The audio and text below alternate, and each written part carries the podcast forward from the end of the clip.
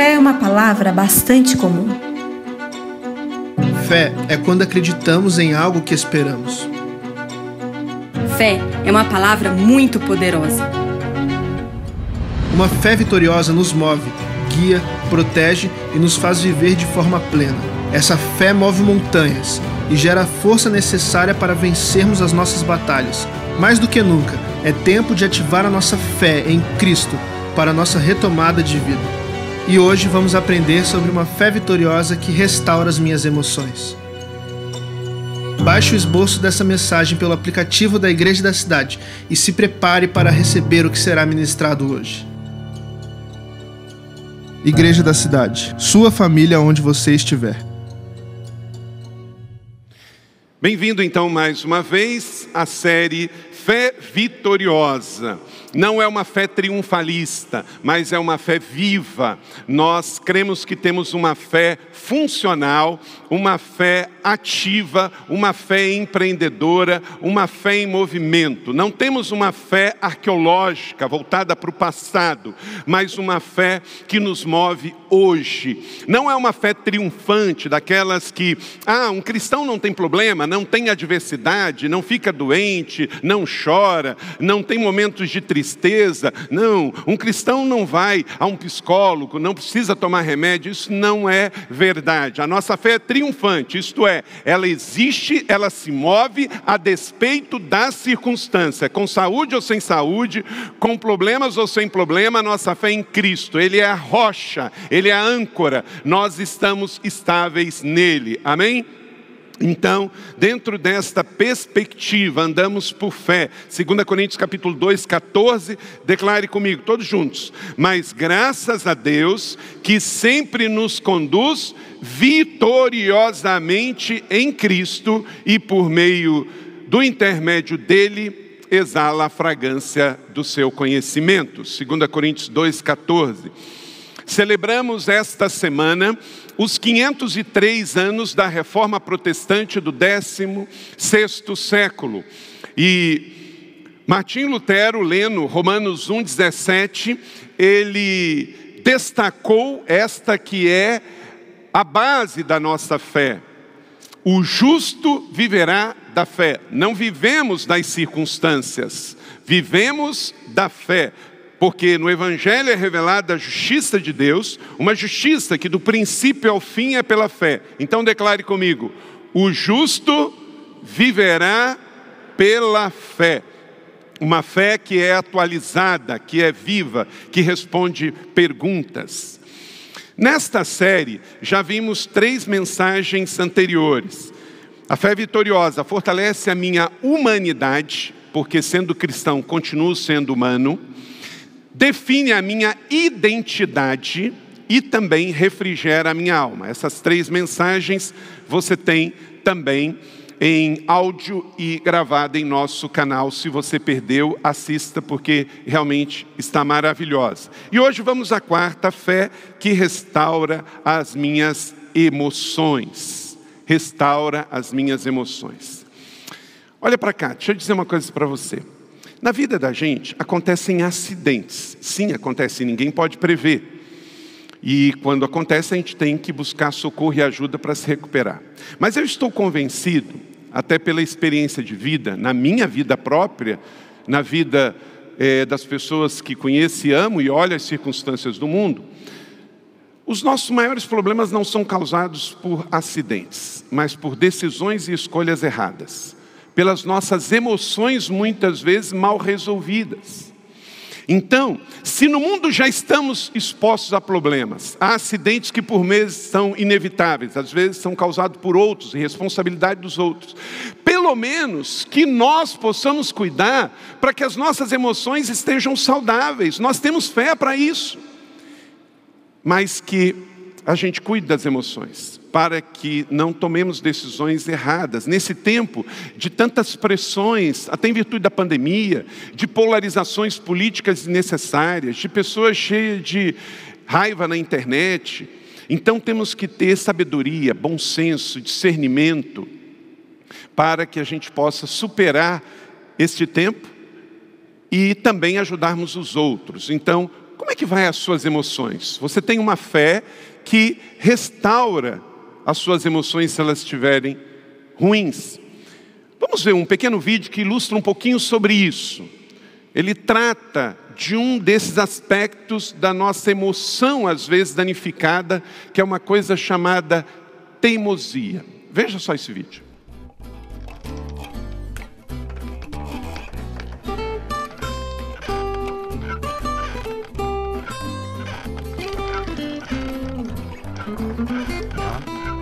Ah!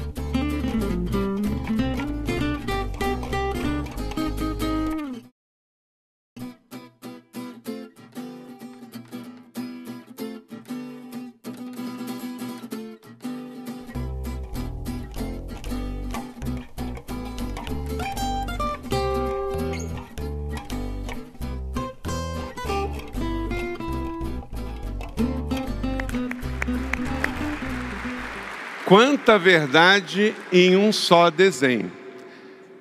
Vamos dar atenção, porque sempre tem alguém, se você tem uma vida saudável, você é amado, tem sempre alguém perto para te dar um toque, para te dizer que talvez você tenha um ponto cego. Então procure ficar atento.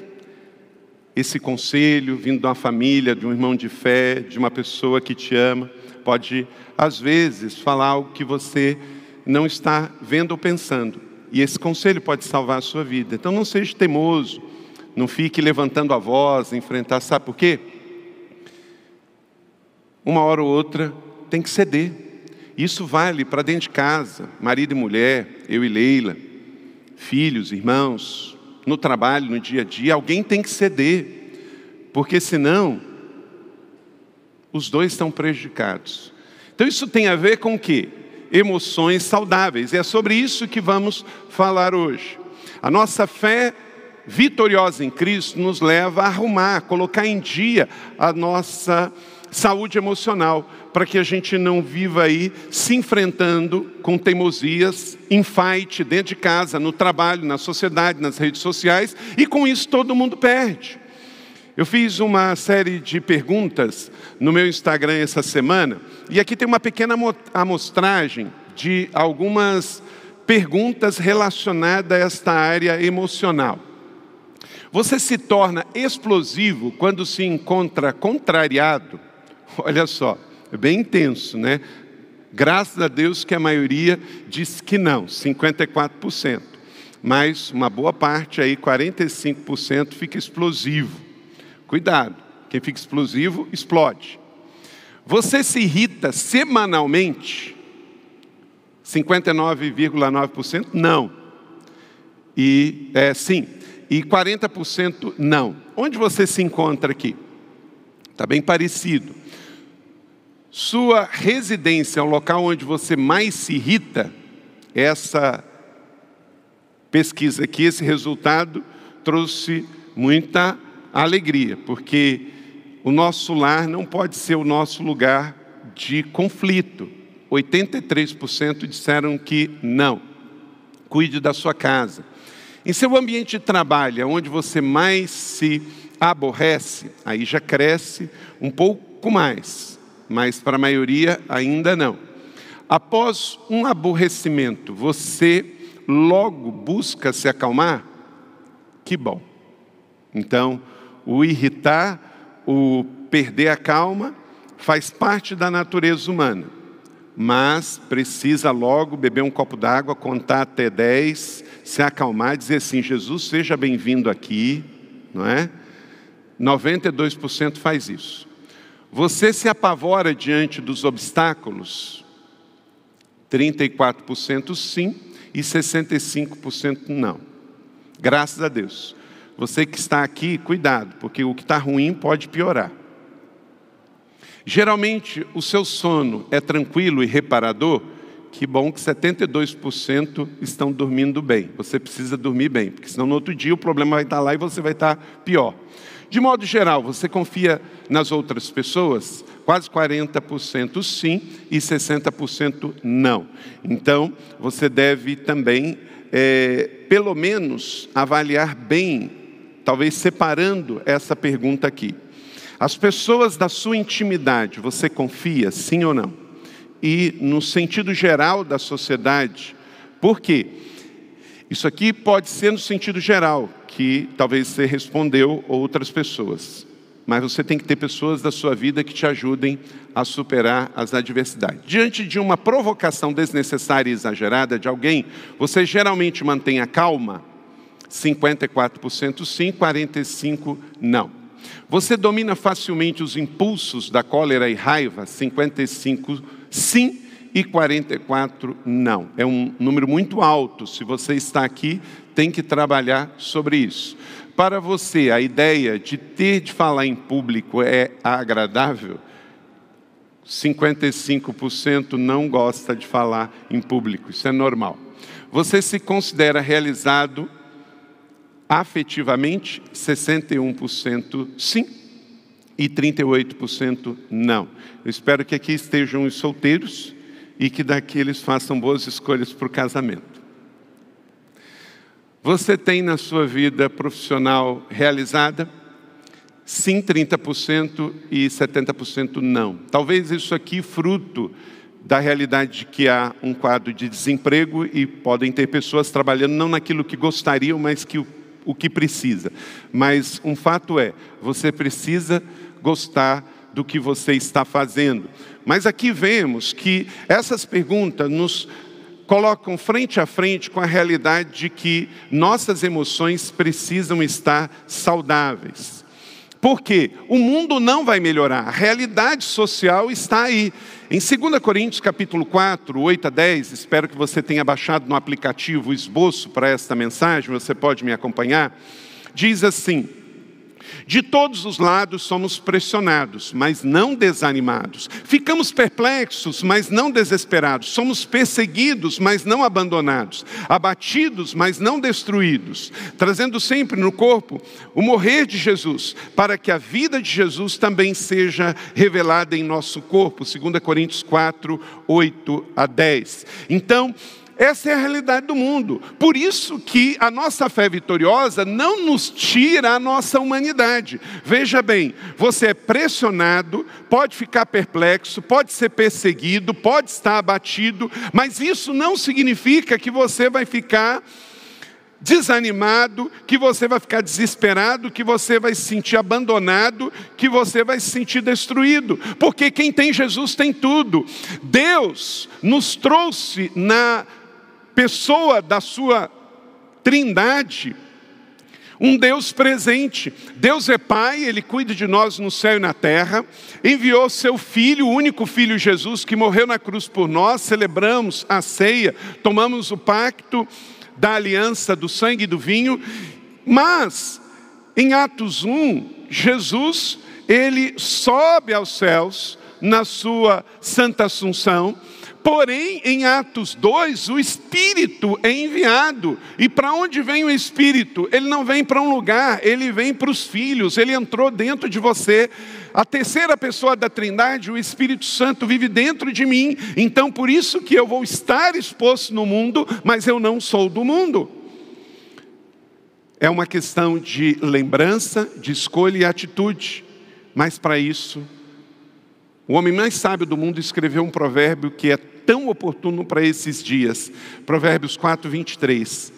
Acima de tudo, guarde o seu coração, porque dele depende toda a sua vida. Vamos dizer isso juntos? Acima de tudo, guarde o seu coração, porque dele depende toda a sua vida. Vamos botar isso na primeira pessoa? Acima de tudo, guardo o meu coração, porque ele depende toda a minha vida. Então, querido, é isso. Não é uma questão de coisas, é uma questão de ser, de pessoa. Eu tenho que guardar o meu coração. Não é o cônjuge que guarda o coração do outro, é você que guarda o seu. E nesse tempo, mais do que nunca, o que está ruim pode ficar pior. Então, cuide, guarde o seu coração para você não fazer escolhas erradas. Ainda mais agora que estamos vivendo um tempo de pressões. Filipenses 4, verso 6, Paulo diz: Não andem ansiosos por coisa alguma, mas em tudo, pela oração e súplicas e com ações de graças, apresentem os seus pedidos a Deus. Guarda no seu coração alguns conselhos práticos para prevenir você de problemas emocionais. Isso tudo vai te ajudar no dia a dia. Evite julgar as intenções e motivações das pessoas porque você não conhece. Não entre no jogo do certo ou errado. Cuide das suas intenções e motivações. B. Evite falar precipitadamente. Temos dois ouvidos para mais ouvir do que uma boca para falar. C. Evite fazer comparações com outras pessoas. Comparação com duas pessoas que são diferentes é perda de tempo, porque somos diferentes, e não se compare com ninguém, você não é pior do que ninguém, nem melhor do que ninguém. Você é único. A graça de Deus não foi vã para contigo. Se comparar é burrice, porque às vezes a carne tende, se eu comparo com alguém que está acima de mim, posso cair no pecado da autocomiseração. Em alguma área, alguém que está atrás de mim, posso cair no pecado do orgulho. E essas coisas vão fazer mal para mim e para qualquer pessoa. D. Evite viver para agradar outras pessoas. Você pode ser e deve ser educado com todo mundo, mas cuidado, porque eu não sei o segredo do sucesso, mas a do fracasso é tentar agradar todas as pessoas. Cuide do seu ritmo, do ritmo que você está. Quando você está no limite, ou você alivia ou você estoura. E você conhece as suas emoções. Então, tudo que está no limite, se passar da hora do limite, vai arrebentar. Tenha bons hábitos alimentares, a alimentação faz muito bem para as nossas emoções também. Visite seu médico regularmente para fazer os seus check-ups e ver como é que você está fisicamente. Também faça exercícios regularmente, você não precisa ser um maratonista, basta fazer os seus alongamentos, se espichar um pouco, fazer uma caminhada, dar uma pedalada. Graças a Deus, nossa cidade está cada vez mais com melhor mobilidade para isso, com mais vias. Agora você pode vir até para a igreja de bicicleta pela Via Cambuí. Procure dormir bem, dormir bem. Você precisa de seis, oito horas, durma. Procure tirar o seu dia de folga. Deus fez o Shabat para nós, não é para Deus, Deus, Ele fez para nós, porque nós precisamos de descanso.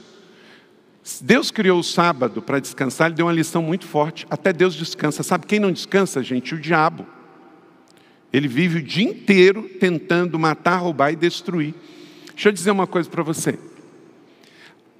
Às vezes, a coisa mais espiritual que você possa fazer com o seu corpo, em mordomia do seu corpo, Júlio, é dormir tirar uma boa noite de sono, tirar um dia de descanso. Isso é espiritual também, sabe por quê? Você é templo do Espírito Santo. E se você tiver descansado da medida certa, claro, que isso vai fazer bem para o seu corpo e, consequentemente, para as suas emoções e para os seus relacionamentos interpessoais. Pense nisso. Só o diabo não descansa, Deus descansa. Ele, depois de seis dias de fazer o mundo, descansou e ele nos ensina a descansar. Tire um dia de folga. Sabe o que é fazer um dia de folga também, gente?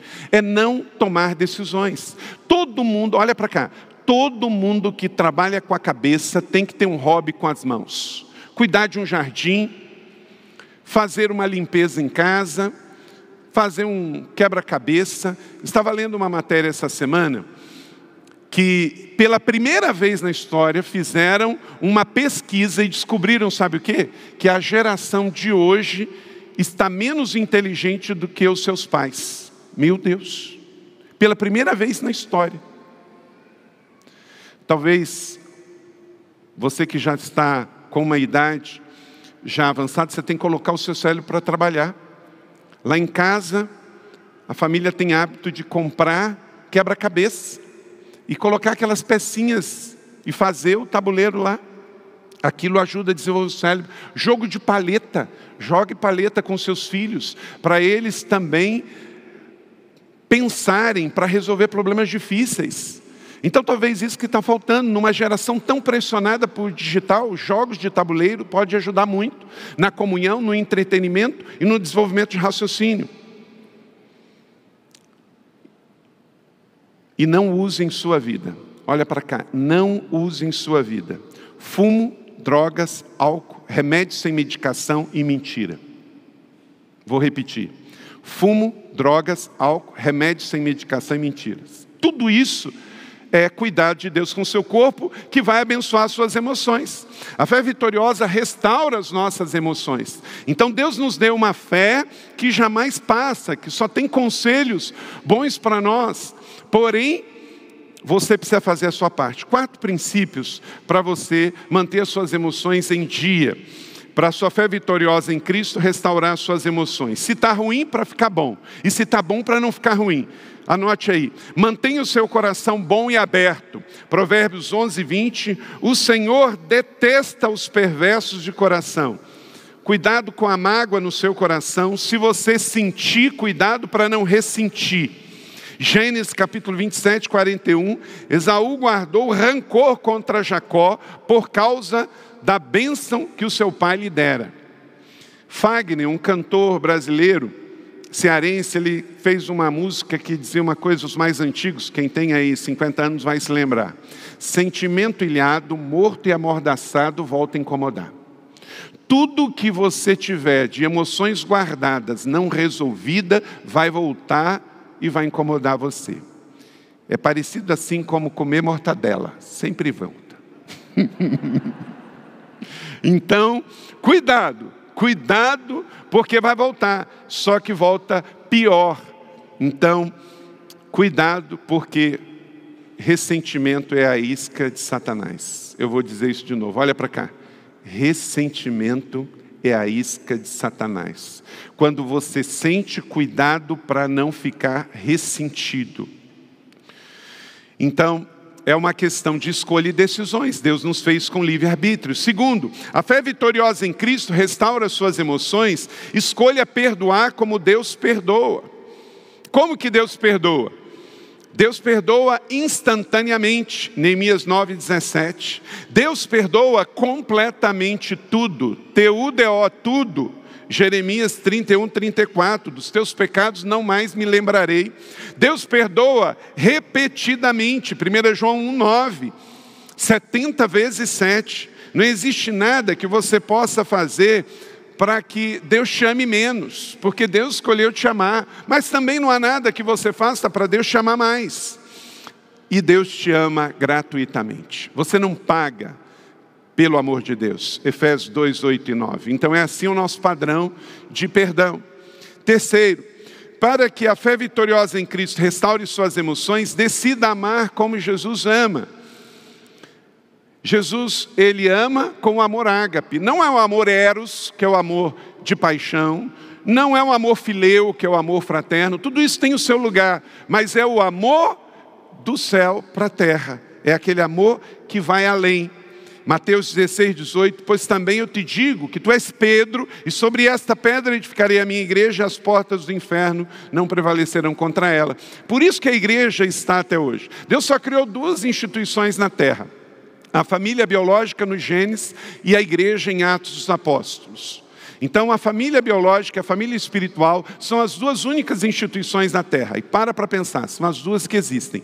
Deus não criou Presta atenção, Deus não criou nenhuma fábrica, Deus não criou nenhuma cidade, Deus não criou nenhuma empresa, Deus não criou nenhum país, nenhuma divisão geopolítica, tudo isso é coisa dos homens. Não estou dizendo que é ruim, só estou dizendo que foi o homem que criou. Deus criou a família e Deus criou a igreja, e portanto as portas do inferno não prevalecerão. Por isso vem regime, levanta e cai, por isso que vem pessoas e passam, mas a palavra de Deus permanece. Durante 70 anos, o comunismo no leste europeu pegou e destruiu igrejas, transformou igrejas em armazém, queimou Bíblias, mas caiu o comunismo, caiu a União Soviética e a igreja do Senhor Jesus prevalece. Glória a Deus. Então, por quê? Porque ela é sobrenatural. A China está se transformando num grande império ditador. Esse império comunista tem feito algo muito ruim para com a igreja. Agora, deixa eu dizer uma coisa: toda vez que você vê notícias ruins sobre a China, ore pelo povo chinês, porque eles são é, subjugados. O povo chinês é amado por nós. Amém? Porque é amado por Deus. Nós temos que orar para cair essa Babilônia, para que esse sistema opressor caia. É um povo muito amável, é um povo muito bom. E o que eles tiveram foi, infelizmente, uma revolução popular comunista que os seus efeitos sobre o povo estão de forma terrível. E no último ano, mais de 600 igrejas fechadas, em 2005 eu estive com alguns irmãos lá e o regime já estava bem difícil para a igreja. Hoje em dia está quase que insuportável.